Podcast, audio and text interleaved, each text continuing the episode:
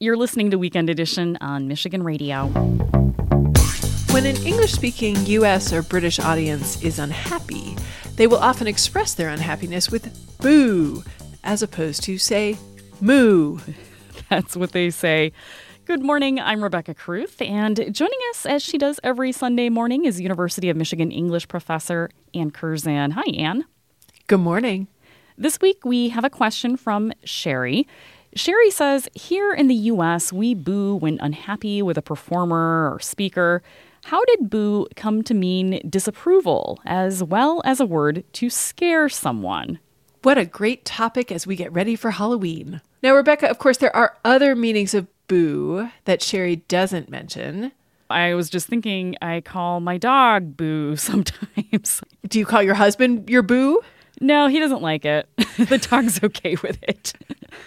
So there's that meaning of boo. There's boo to mean marijuana. There's boo-boo. All of these are interesting. We don't have time to deal with those today. We're going to deal with the two meanings that Sherry mentioned because last week, Rebecca, we talked about football, where sometimes people cheer and sometimes they boo. Now, Sherry mentioned the use of boo to scare someone, and that is earlier than the use of boo to mean disapproval.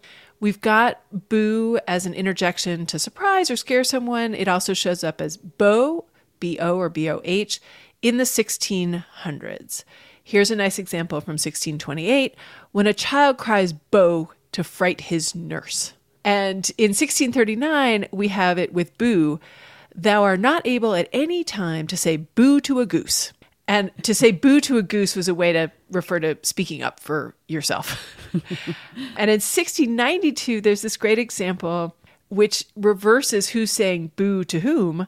Boo is a word that's used in the north of Scotland to frighten crying children. That's mean. By the 1500s, we have evidence of the verb boo to refer to the noise that cows make. Rebecca, how would you describe the sounds that cows make?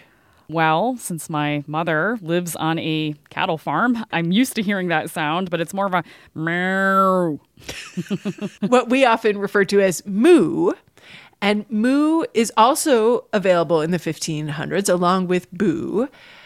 And here is this great example, Rebecca, from 1706, Thomas Durfey's Wonders in the Sun or The Kingdom of the Birds, which was musical theater. Now get this line. There I keep my father's cows, here a boo, there a boo, everywhere a boo. Oh my gosh. Was that before or after the Old MacDonald, do you think? It's before. It's the earliest known version we have of what later becomes Old MacDonald's Farm. Ah, that's so cool. Our random fact of the day. By the late 1700s, boo has come to refer to a sound to express disdain or contempt or dissatisfaction. Ben Zimmer has a really nice article on Visual Thesaurus from 2009 about this. We've got evidence from 1800 in this novel by Maria Edgeworth in which she glosses boo as an Irish interjection equivalent to nonsense. And from Eton College Magazine, 1833, we have this example. The whole school raised a yell, booing, hissing, and scraping feet.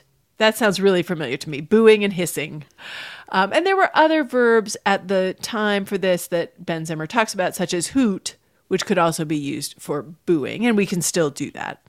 Before we end, Rebecca, I also want to note the expression to say boo to. Can you use this? I don't use it, but I've definitely had people in my life who say things like, she sat there and didn't say boo. I can totally say that.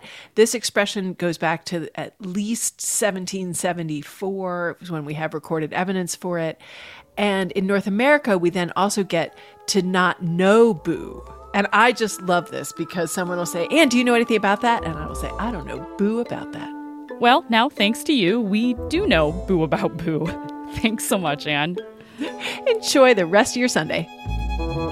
Anne Curzan is a professor of English at the University of Michigan. We look at the evolution of language every Sunday here on Weekend Edition. If you can't always catch us on Sunday, you can subscribe to the show wherever you listen to your podcasts. And if you have a question about our ever-changing language, email us at language@michiganradio.org.